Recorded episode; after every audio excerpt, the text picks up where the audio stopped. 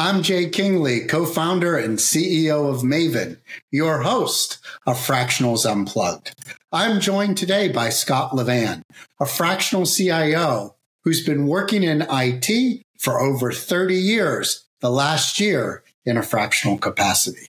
Scot focuses on serving small and mid-sized businesses between 25 and 100 employees. Scot's based in Spring City, Pennsylvania, which is outside of Philadelphia. Welcome to Fractionals Unplugged, an insider's perspective vodcast and podcast from Maven. We work with fractional executives to recreate their corporate income without the insane hours, building the business they want on their own terms. Jay Kingley, the co founder and CEO of Maven, shares best practices along with tips and tricks on how you can build a robust pipeline to become fully booked with clients, start getting paid what you're worth, and eliminate your brute force marketing. Enjoy today's episode. Welcome, Scot. Thanks, Jay. Great to be here. Scot, I'm a CEO with 75 employees, and I've never had someone dedicated to take care of my IT. We bump into each other for the first time at a business event. You've got a maximum of 60 seconds to give me your elevator pitch. Go. All right. So we help small to mid-sized businesses mitigate their risk of security breaches, and we help them scale their IT and their technology to enable their company to communicate both inside and outside the organization and drive revenue. And we do that primarily through people, process, and technology. I love the clarity, Scot. So let me ask my follow-on question. So why do your clients need what you do? Well, a lot of them are concerned or struggle with uh, security or security breaches. Uh, also, a lot of them are having trouble. Um, their revenue's growing, but they're having trouble keeping up with their revenue growth. Uh, and I can help them with that. Also, there's the cost of technology to run their business because it starts to become cost prohibitive. Scot, I hear people who are in the fractional CIO world talk about security all the time. And if I'm somebody in your target market, if I'm that guy you met at the uh, business conference who's got 75 employees, never really worried too much about IT, uh, I'm thinking security is an issue for the big boys. They're not going to waste their time coming after a small guy like me. What am I missing? Well, the funny thing is, 66% of all cybersecurity breaches are with companies less than a thousand employees. They're small businesses, small and mid-sized businesses. And it's important for even the small guys who are easier to attack to be secure, just like the big guys without the big expense. So, what's my prognosis if I'm one of the unfortunate uh, smaller guys in that 66% that well, the, uh, gets nailed? Yeah, the funny thing is, is the same statistic of 66% of those that do get breached fail within the first year. They don't recover from that breach. So it's important that you are also looking and addressing your cybersecurity needs. So the, the scalability, I think, is obvious. If I really want to grow, the systems, my infrastructure has got to be able to support that. It makes very little sense to build all that in day one that I start. But by the time I'm at the 50, 7,500 employees, that's got to be a consideration. And being able to do that in a cost effective manner, you know, I get totally, or, you know, every customer I add, I'm going to lose money on. But I think when you couple that with, you know, that, that's, that's the good side.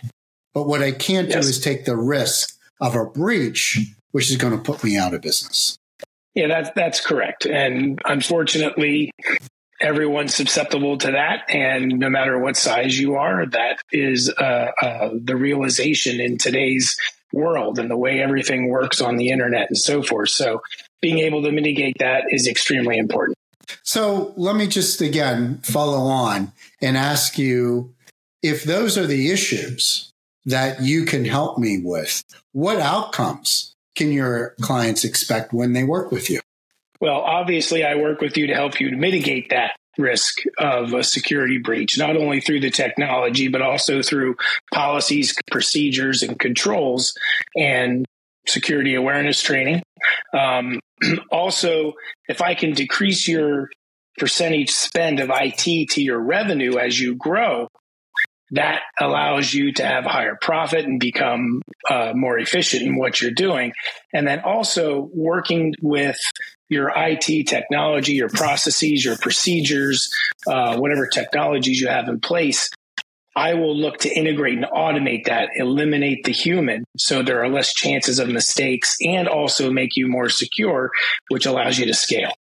So, Scot, what I'm hearing you tell me when I'm scaling is my IT costs as a percent of revenues should actually fall as I get They shouldn't stay the same. They certainly shouldn't increase. And as you say, if that's true, I can certainly allow that to go straight to my bottom line. But the other thing I could do is take that cost savings, reinvest it back in the business, perhaps in marketing and sales, get even more customers.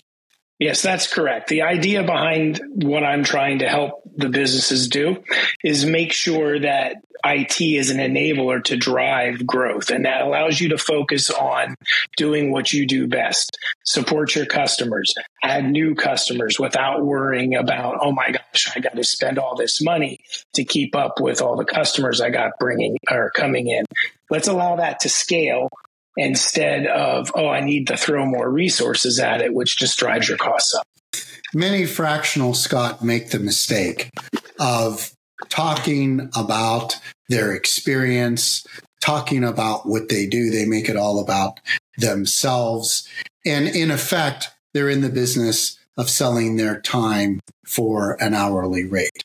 But those who are truly outstanding understand that what they're really selling is their intellectual property.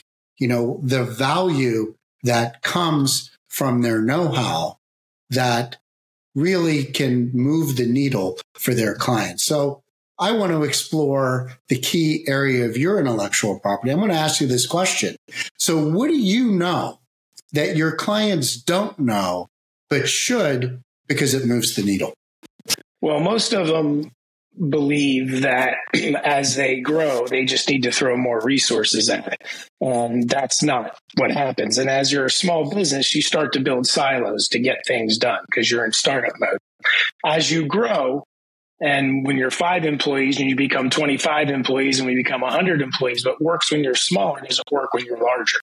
So being able to adapt and change and scale and integrate and automate as you grow is important. And a lot of companies fail to do that. And then when they're 100 employees, they hit a ceiling and they can't get below, uh, get above that with revenue or, or whatever they're doing from growth. I help them blow through that and continue to stay on top. Now, I want to ask you a point about differentiation. You know, what what differentiates you? What makes you different from other fractional CIOs who could serve your target market? But I also want you to address another question, which I think a lot of people are sketchy about. So, what is the difference between a fractional CIO and a fractional CTO?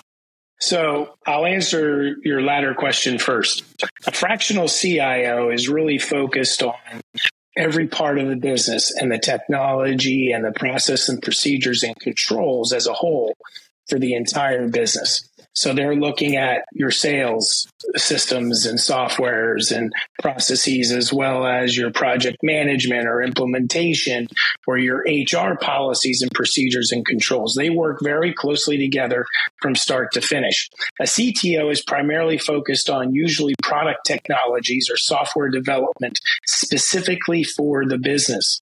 Uh, they're not really focused on your internal systems and services um, like a CIO would be but a CTO is more focused on development and driving those sort of things or the technology around whatever the business is doing to deliver to their customers. I interject here. Sure. So, from the perspective of a CIO versus CTO, this is an and both, not an either or. That is correct. Now, now talk to me about relative to the fractional CIOs. What makes you different? So, one of the things that uh, is very important that a lot of people don't understand is there's two really core things to any business. One of them is being your onboarding process for uh, employees. That is very important for two reasons. One, for employee satisfaction and retention, and two, for security. And one of the things I focus on is trying to figure out ways to automate that and make that as seamless as possible. So that means working with HR and uh, uh, everyone through the organization. That makes happy employees. They stay on. You spend less time recruiting. The other one is the customer onboarding process. That is just as important. How do you take a customer from sales to implementation to operations and support? Those two are key to any business and what you do. And I focus on automating them and eliminating the human out of those processes so less mistakes are made and they become more efficient and repeatable so you can focus on delivering for your customers. Now we're going to take a quick break. And when we come back, we'll learn a bit about Scot. As a fractional executive, you work with us to help you recreate your corporate income without working the insane hours. Our fractional flywheel service focuses on how to price, package, and position your years of experience and expertise, create and refine your go to market strategy so it's effective and efficient, and then nail your execution. Working with us, you will build a robust pipeline to become fully booked, start getting paid what you're worth, and eliminate your brute force marketing. Maven's unique fractional catalyst service for those serving startups and early stage companies gets you acting like a venture capitalist in managing your business and as an entrepreneur when working with your clients. Achieve financial security and reward with clients who want you to take charge. Ask for forgiveness, not permission, in an environment without all the politics and bureaucracy you find in corporate. Email j.kingley at referabilitymaven.com to learn more. Welcome back. We're talking to Scot LeVan, fractional CIO, serving small to mid sized businesses between 25 and 100 employees. Scot, let's find out a bit more about you. Let me start with what are your biggest challenges in building your fractional CIO business? Well, I guess as any new business is trying to get recurring or uh, sustainable uh, business or uh, clients is the most difficult challenge. Get a lot of project work to start, so it's kind of a herky jerky type of uh, revenue stream. But getting a consistent revenue stream is probably the most challenging part of starting a fractional business. I hear that from a lot of fractionals who are in that first year or two. So, based on your experience, what advice could you give to other fractional executives that are starting their practice? Well, one of the things that I did that seems to have really helped me in getting started and launch was networking a lot. I attended a lot of networking events. I've joined a lot of networking groups. I met a lot of other fractionals like myself, either uh, even other fractional CIOs. We all have different unique unique talents and and expertise.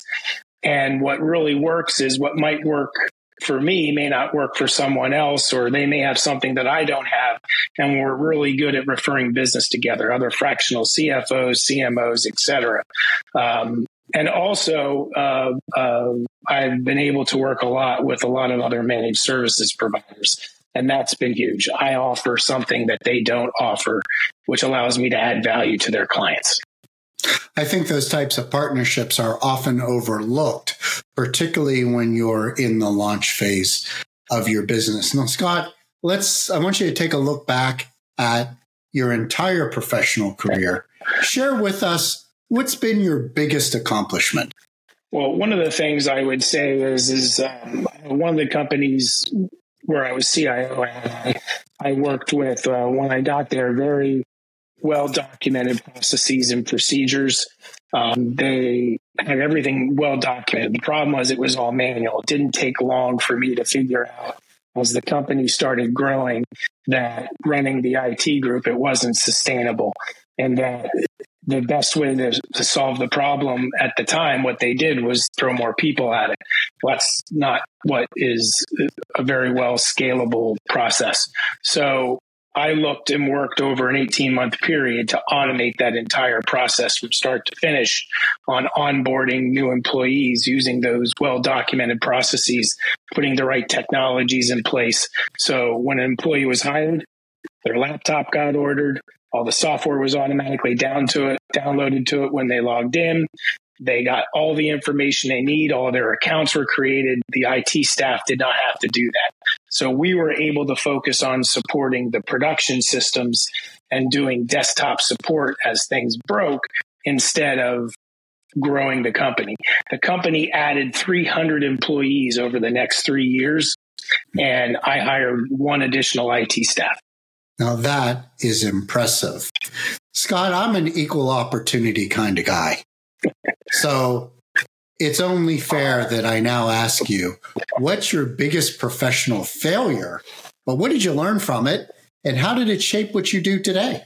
Well, one of the things I did, uh, funny enough, at the same company is we migrated and uh, our our data center was online with AWS and it was costing us a lot of money, we decided to migrate to our own infrastructure to save money and become more efficient, allow us to scale. The first time we tried to do that migration for the production systems, it failed. Um, and it was a miserable failure.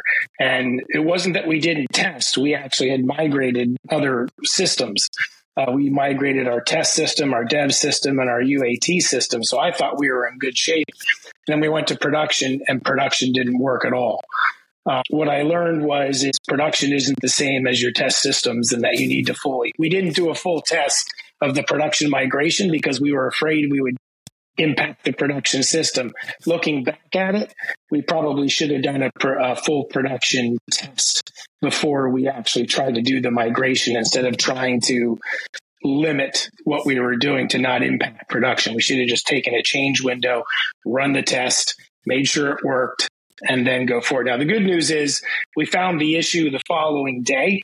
It ended up being a Microsoft bug, but we had to reschedule it with our customers. And uh, uh, I will never forget that. And it was a long, sleepless night. I will tell you that much.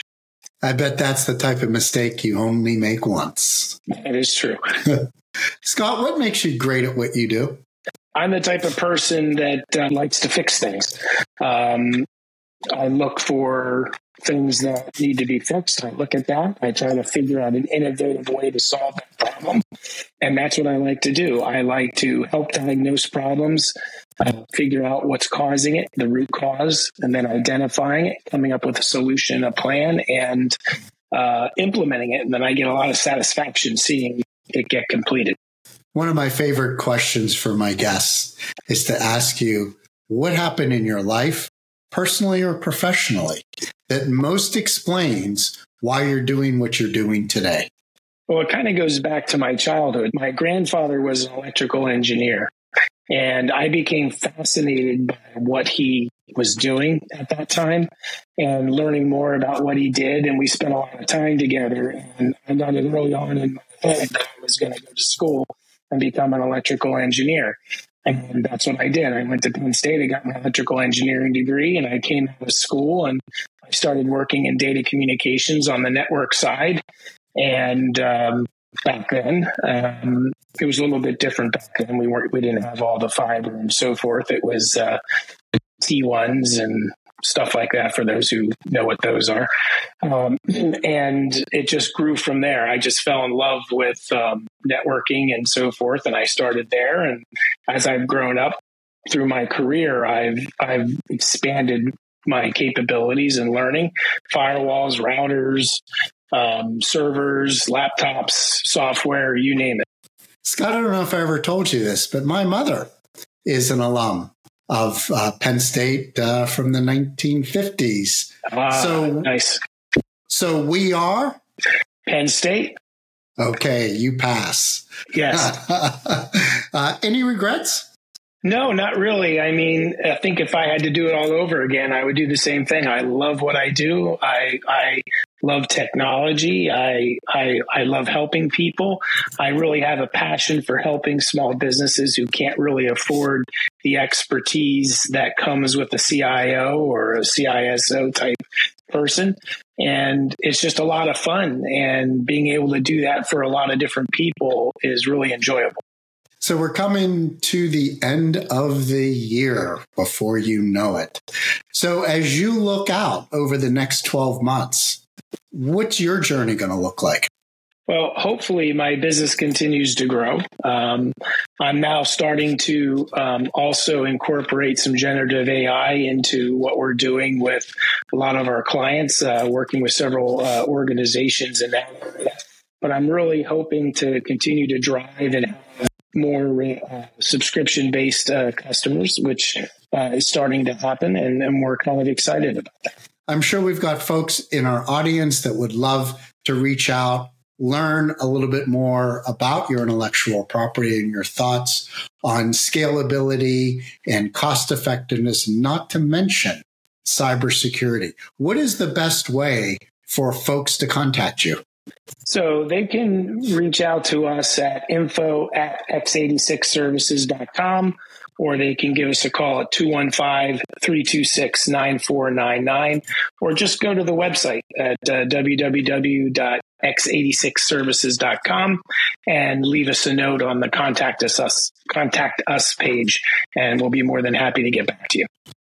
And we'll drop Scot's contact info in the show notes, both for the video and the podcast. Scot, I want to thank you for being a guest on our Fractionals Unplugged show. Be sure to subscribe to both our podcast on all the major platforms and on our YouTube channel for our videos. Until next time, make an impact on your clients and your family on your terms, securing your independence with the freedom, flexibility, and control that you've earned.